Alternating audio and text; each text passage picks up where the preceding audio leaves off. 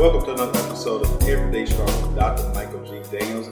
As you can see, we have a brand new setup here, and we've been gone for a while, so I decided, hey, what the heck, we'll do something different to appease everybody. Welcome to the show, Dr. Daniels. Always great to be here, and like I say, we took a few weeks off, but we're back in stride now, and so just looking forward to great things as we move forward. Yes. So today's topic is something that a lot of people go through quietly, and some people go through loudly, if you want to say. It's holiday depression. Mm-hmm.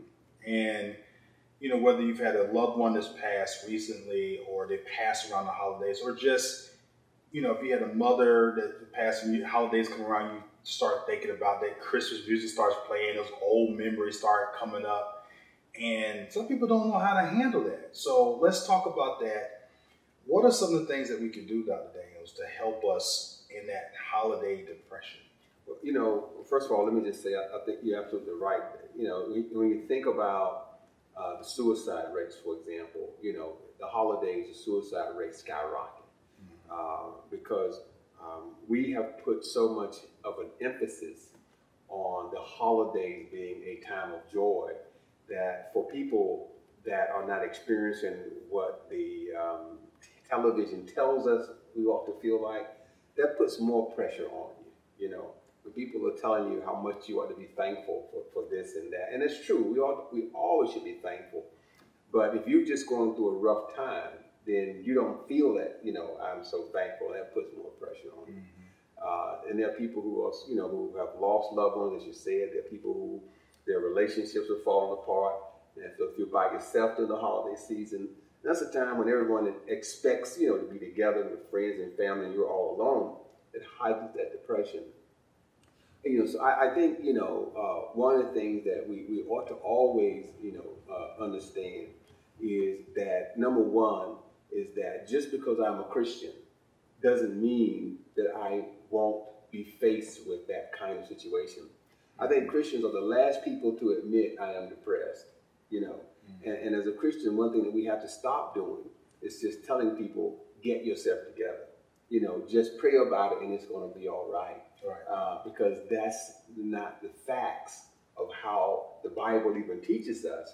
And it certainly is not how things get all right. It's not just, let's just pray about it, And I think the perfect example, when you look at it, all the Psalms of David, and how David dealt with his difficult times, and he himself, when you read his Psalms, it's evident that he probably suffered from bouts of depression.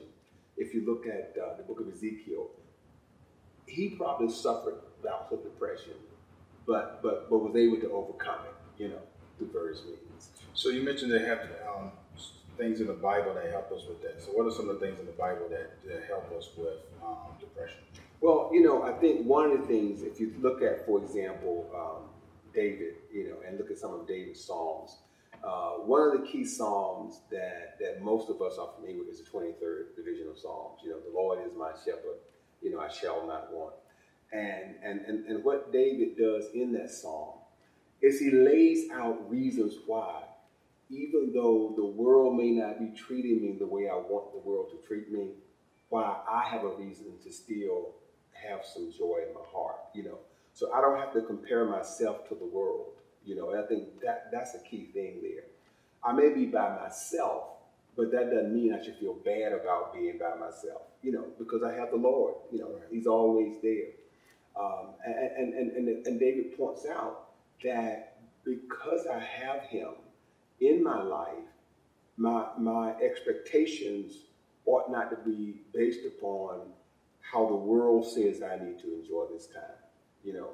If my view of Thanksgiving should not be centered around how large a family I have, whether or not I'm married and have children, whether or not I have a significant other in my life, but my Thanksgiving ought to be about not where I am just today, but what I have been able to overcome up to this point in my life, because I may have had trials and tribulations, this past 2 or 3 years in my life, but the fact that I have come through them, says that I have a reason to be thankful. I may still be behind in my bills today, but have a reason to be thankful because even being behind in my bills, I'm still a survivor. Right. I'm still making it. I'm still okay. I may not have what big turkey on the table, right? But I'm still okay. I think that's a key point that David brings out. Yeah, I sometimes when I get in those little modes, when I get frustrated with life, I go down to the bare basics, which is I'm breathing, and I'm walking around. I'm not in the hospital. Right. There's somebody that's laying in the hospital bed right now fighting for their life, or they've gotten bad news and they're waiting to go through surgery. Mm-hmm. I'm not experiencing any of that. So I'm grateful for not to be experiencing any of that. Right. Or if I'm walking and I'm, my ankle's hurting or my knees are hurting, and there's somebody that cannot walk because they have no legs. Right. It's like, and they would do anything just to be able to walk, even with the pain that I have. So why am I complaining about the pain that I have? Right. But then, like how we said, you can even take that and that could be depressing. Like, why am I so, in tune with myself? But it helps me be grateful for what I have and say, okay, let me put things in perspective. Absolutely. You think about it again. I mean, the 23rd Psalm to me is just a classic example. When you think about the holiday depression, I'm not talking about clinically depressed, but just the sadness that people go through during the holidays, right? When you think about it, what David says, like in the 23rd Psalm, none of it suggests that he's having a great time right now. When he says, the Lord is my shepherd, I shall not want. It doesn't suggest he's going through a great thing right now. In fact, he says, yea, though I walk through the valley of the shadow of death. Which says what? I'm facing some tough times. Right. I'm going through some tough times. But I will fear no evil, for thou art with me, meaning the Lord's with him. And so I think a lot of how when we come to a place where we are feeling sad and feeling downtrodden, it's because we are in places that are difficult. And our thoughts are, well, why me? Why am I here? And why can't I be in a better place? And if God is so good, why am I in this bad place? And that can make you feel sad. Again, if it's the holiday season and I don't have money to splurge, on this big dinner for my family, or I don't have money to buy all these gifts, what's wrong with me? And why can't we have? But David said it this way.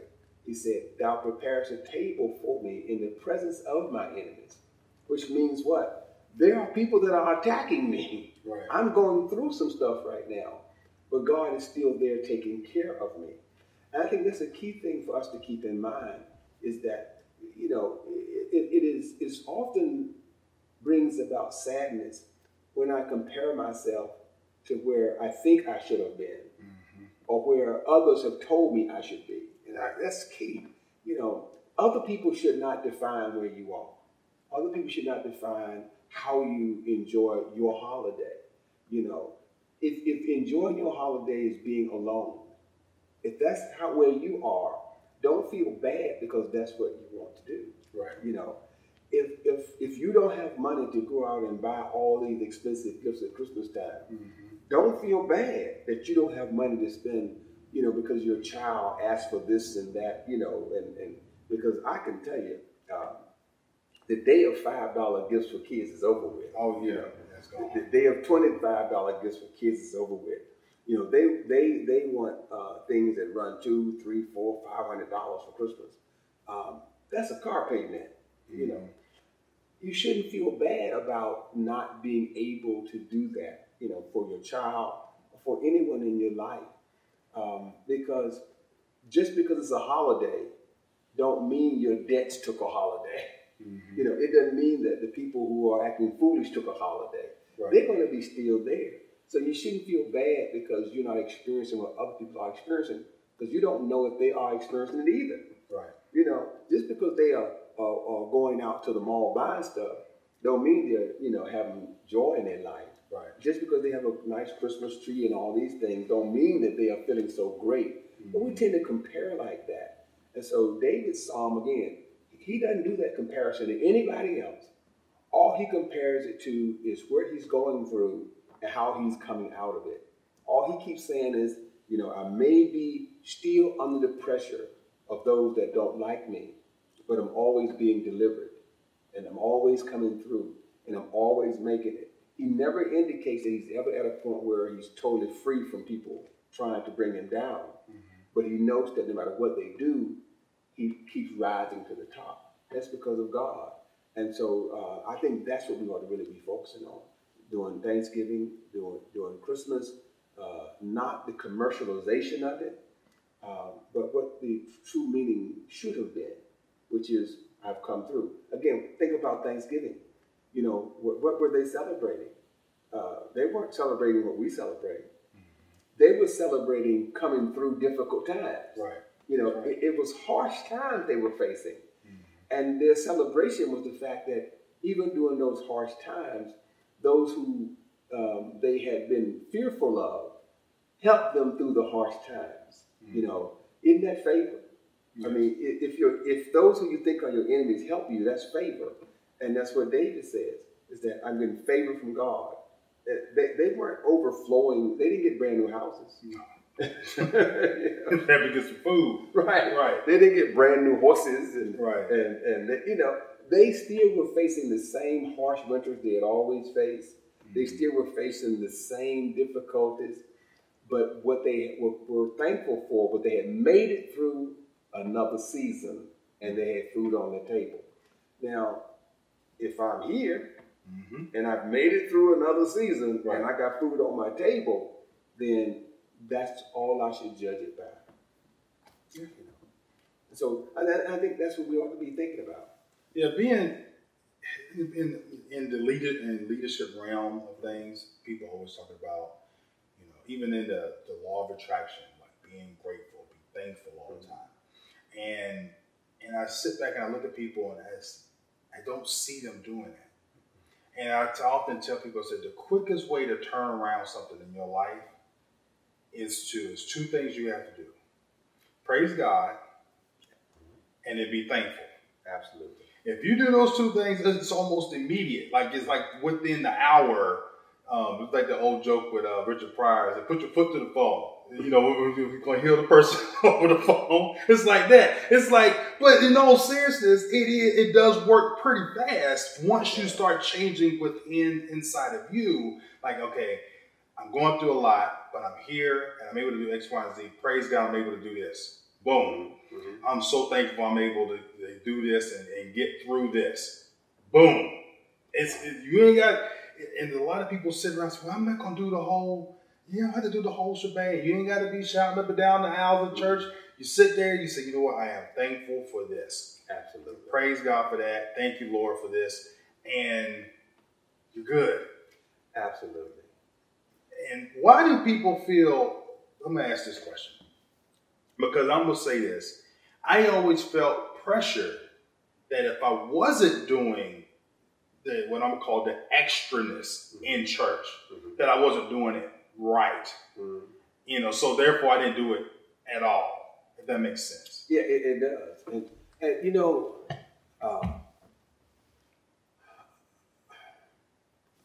I'm going to say it from a personal standpoint, okay?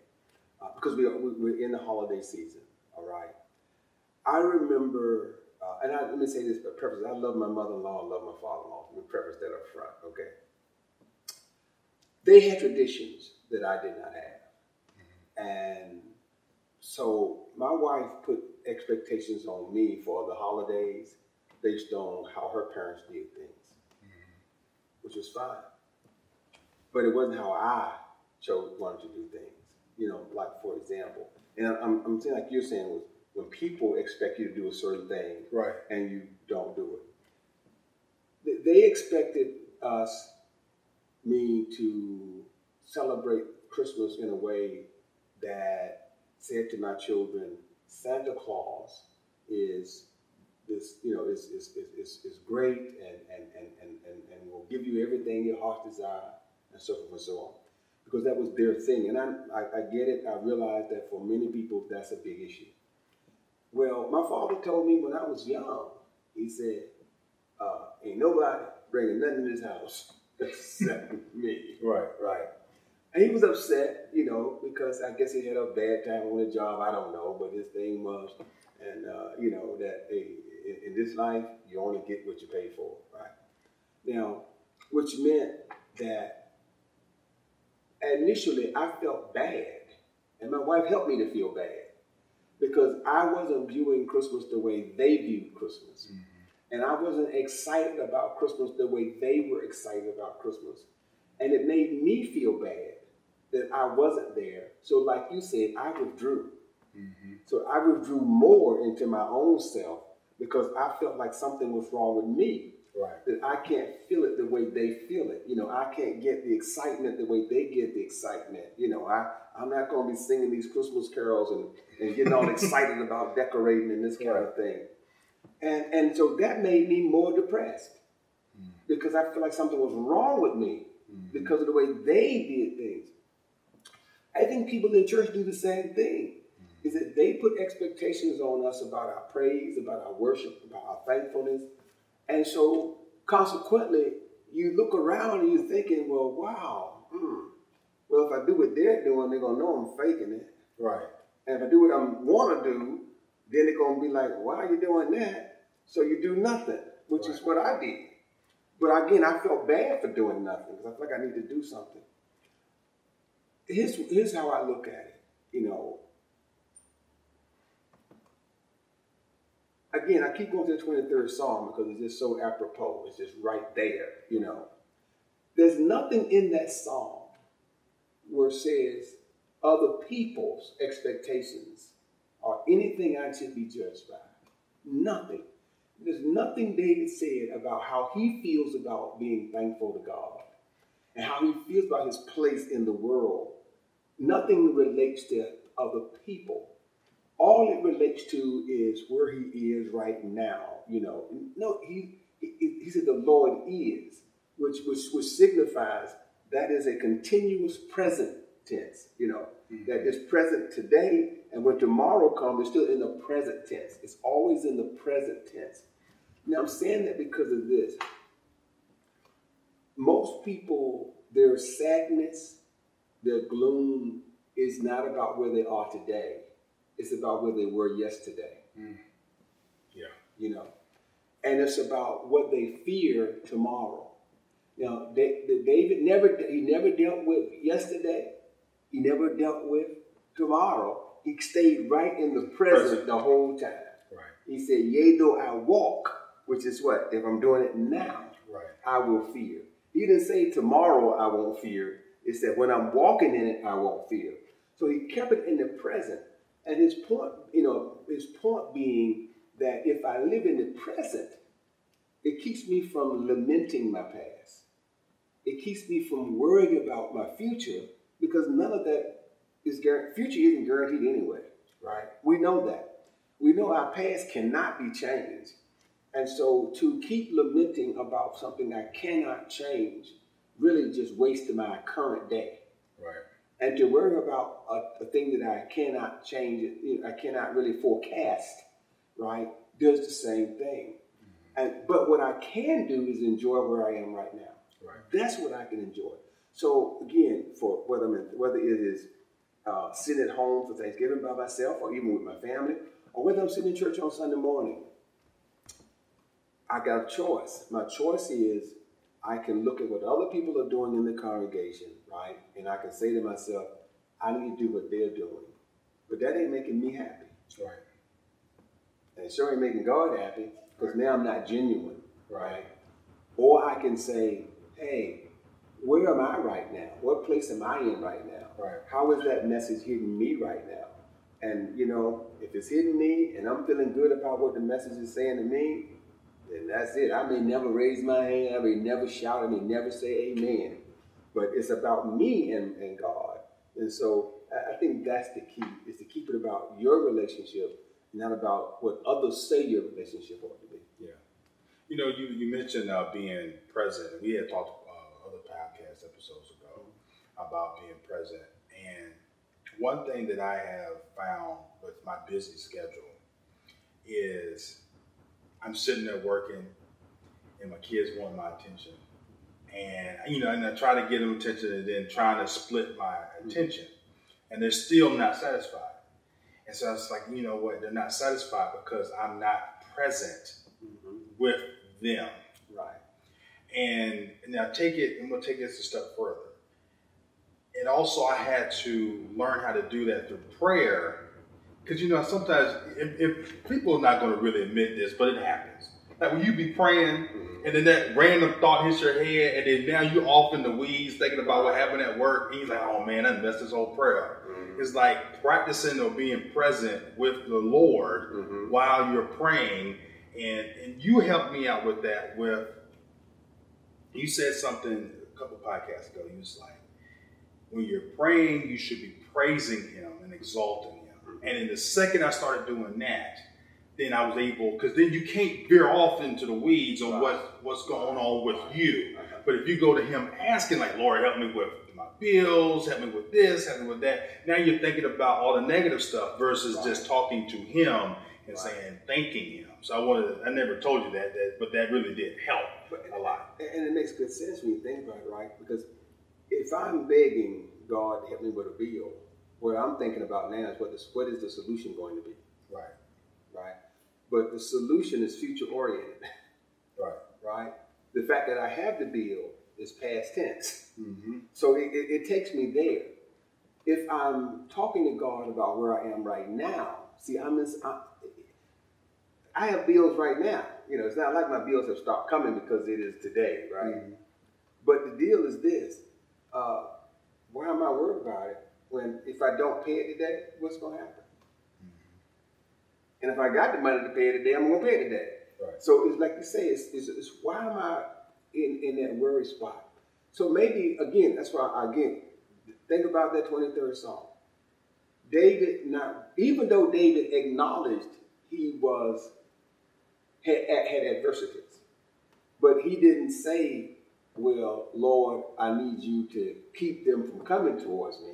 He said, yea, though I walk through the valley, I will fear no evil. So that, in a sense, is saying, Lord, I'm just so thankful that I got you in the valley with me. Right. Right? Lord, that He prepares a table for me in the presence of my enemies. It's saying, Lord, I'm just so thankful that you're still feeding me, even though folk around me are trying to bring me down. But again, like you said, that's present tense stuff. It's present tense stuff. It is not focused on what I may have gone through behind these people. It's not focused on what I, I need to worry about for the future. It's saying God is always going to take care of me in the present. I have a brother that used to always say this, that tomorrow is the day that never comes. That was his favorite saying when we were in high school. He was in high school at that time. I was younger than him. He would say, tomorrow is the day that never comes. And I debated with him. It does come too. Tomorrow does come. Right, right. And I said, he said, no, it doesn't. I said, because the day is like Tuesday, and so tomorrow is going to be Wednesday, and Wednesday's going to come. He said, Wednesday might come, but tomorrow won't come. And I said, how can that be? He said, because when tomorrow comes, it's going to be today. And then again, when tomorrow comes, it's going to be today. He said, because every day is today. No day is tomorrow. Right. Tomorrow is a figment of your imagination, he would say. Tomorrow is what you worry about, not what you live in. If you think about it, that really makes sense. Yeah, it does. So why am I keep worrying about that which hasn't come up yet? Why do I keep focusing on tomorrow rather than living in today? Because, someone asked me a while back, what would you do if you had a terminal illness? And I said I would go to the bank immediately, take out a personal loan for $100,000. Or as much money they would let me take out without collateral. That's what I would take out. Why would you do that? I spent every dime before I died. What are they going to do? I'm going to enjoy every day. Right. Until the time I die. Because that's what we need to be thinking about is today. And the funny thing is there's studies that's out that say that people that do that overcome it because they're spending time being happy and everything in the body, complete the physiology thing happens, body changes. You stop worrying. Right. All that stress goes away. Body rejuvenates itself. Right. And that's the thing. It's the same thing about holiday depression. Again, I'm not talking about clinical depression. I'm talking about the depression that's caused by the holidays. It's the same thing about when someone leaves you, depression, you know, they walked out of my life. It's the same thing, because our worry is not about where we are. It's about where we were and a fear about where we're going. Yeah. I know when situations like that happen for me, I know my base. So I know what my basic things that make me happy. Right. So these are my go-tos. Like the first thing when I'm having an issue or something, I'm depressed or whatever, I'm going to movies. Mm-hmm. They'll give me a large popcorn and a soda by myself. Right. I don't want nobody, you know, in my ear complaining. I don't need my wife there. I don't like this movie. I just want to be there by myself, chill out. And then after that hour and a half, I feel so much better. Mm-hmm. But that's my base. Right. And I encourage other people to say, you know what? Find out what your base is. It could be building model cars, doing puzzles. It could be just sitting in the bed reading. But find out what your base is, and then you'll gradually come right on out of it. Absolutely. I could not agree with you more. Go to your place of sanctification. Right. Go to that place that sets you aside from the world, where you can just enjoy who you are without all the other outside interference. I couldn't agree with you more. I can tell you that, like when I'm, you know, scuba diving, for example, when I'm 100 feet under the water and it's just, I'm just, you know, watching the sea creatures go by, that is, you know, no care is there. Right. Zero care is there. It's like being in another world. Right. It's like this, you know, and so unfortunately I can't do that as often as you can go to the movies. Right. But I get what you're saying. It's absolute truism. Yeah, and you try to get me to go scuba diving with you, and I understand it's peaceful for you, but for me it'd be terrifying, because the second I see that barracuda or something just swimming around, I'm trying to come up as fast as possible. I tell you, you might say that now, but I would be willing to bet you, if you were underwater and you actually saw a shark swim by, I bet you would be so awed by him or her. Right. That you wouldn't even try to move. And I can tell you, because I have been, an example, I know it's still had nothing to do with depression, but it's still, you just drop it out there. Right. My wife and I were in, I'm trying to think of the island off the top of my head. Anyway, Turks and Caicos. My wife and I were in Turks and Caicos. And we were getting ready to go into the water off the beach, and a shark just swam up. Okay. The shark swam up, and I jumped out of the water. My wife jumped out of the water, right? And we're seeing the shark swim up. I'm like, hey, what shark? I can't believe a shark. This is about maybe 4 feet. Right. Okay. Now, when I go scuba diving, when I see a shark, I don't jump up. Right. I can't tell you why psychologically it's different. Right. But seeing the shark when I was getting ready to go into the water come by, you know, something said to me, you better get out of this water. That's a shark. Right. When I'm under the water and sharks swim by, I am in awe. I don't know if it's the gracefulness in which they swim by, you know, or what it is. I'm just in awe. And the bigger they are, the more in awe I am. You know, I was off the coast of North Carolina, and tiger shark, probably about maybe 5-6 feet. And they're very curious, you know, swam up to me 3 feet away, and then just one flick of the tail, boom, disappeared. I'm like, I was in awe at how that one flick of the tail, he was gone. Right. You know, and then the person that was diving with me, you know, gave me the sound of a shark opponent. And just that fast, this shark just circled back around and was just swimming beside us. Like he was motionless, right. Just going beside us, you know, just curious, what are you all doing here? Right. You know, right. And I got to tell you, it's just, it's so breathtaking. That I don't think you would be afraid. I really don't. I think you would just be like, wow, what has God created? Right. You know. And it also goes to that God gave us dominion over all animals, too. Mm-hmm. And not dealing with sharks, but with dogs. For me, I'm the same way. Mm-hmm. Sherry gets terrified. My wife Sherry gets terrified when she sees a dog. Anything above a Yorkie, she's terrified if she sees a loose dog. Mm-hmm. I don't even flinch. Mm-hmm. And the funny thing is, a lot of the dogs that I encounter, when they're barking, run up to me. As soon as I turn and look them straight in the eye, they immediately stop. Mm-hmm. And, you know, they just chill out. Because then it's like, okay, yeah, he knows what he's doing. It's like, right. It's like, you know, what do you want? Now I'm walking, you know. But the only thing that I'm even remotely scared about in this area that I walk at is we have a bear, a black bear that happens to walk across the right. road up here every once in a while. Now, that's a little big to be, you know, but even with that, I said, if I emit fear, mm-hmm. then the animal will come towards me. But if I don't emit fear, right. then it will go away. So, so we'll talk about that fear word on the next podcast. We definitely need to talk about fear because I can tell you, and you already know this too, fear is the greatest enemy to success. Mm-hmm. It is. And yes, most definitely.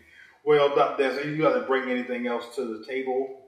Just want to wish all those who will be able to listen to this podcast prior to Thanksgiving. Just wish them all a happy Thanksgiving and to let them know that, hey, listen, do it your way. You know, don't feel bad if you don't do it somebody else's way. Do it your way. And just, you know, think about where you are, not where you should be. Thank y'all so much. This is your host, CB Baker.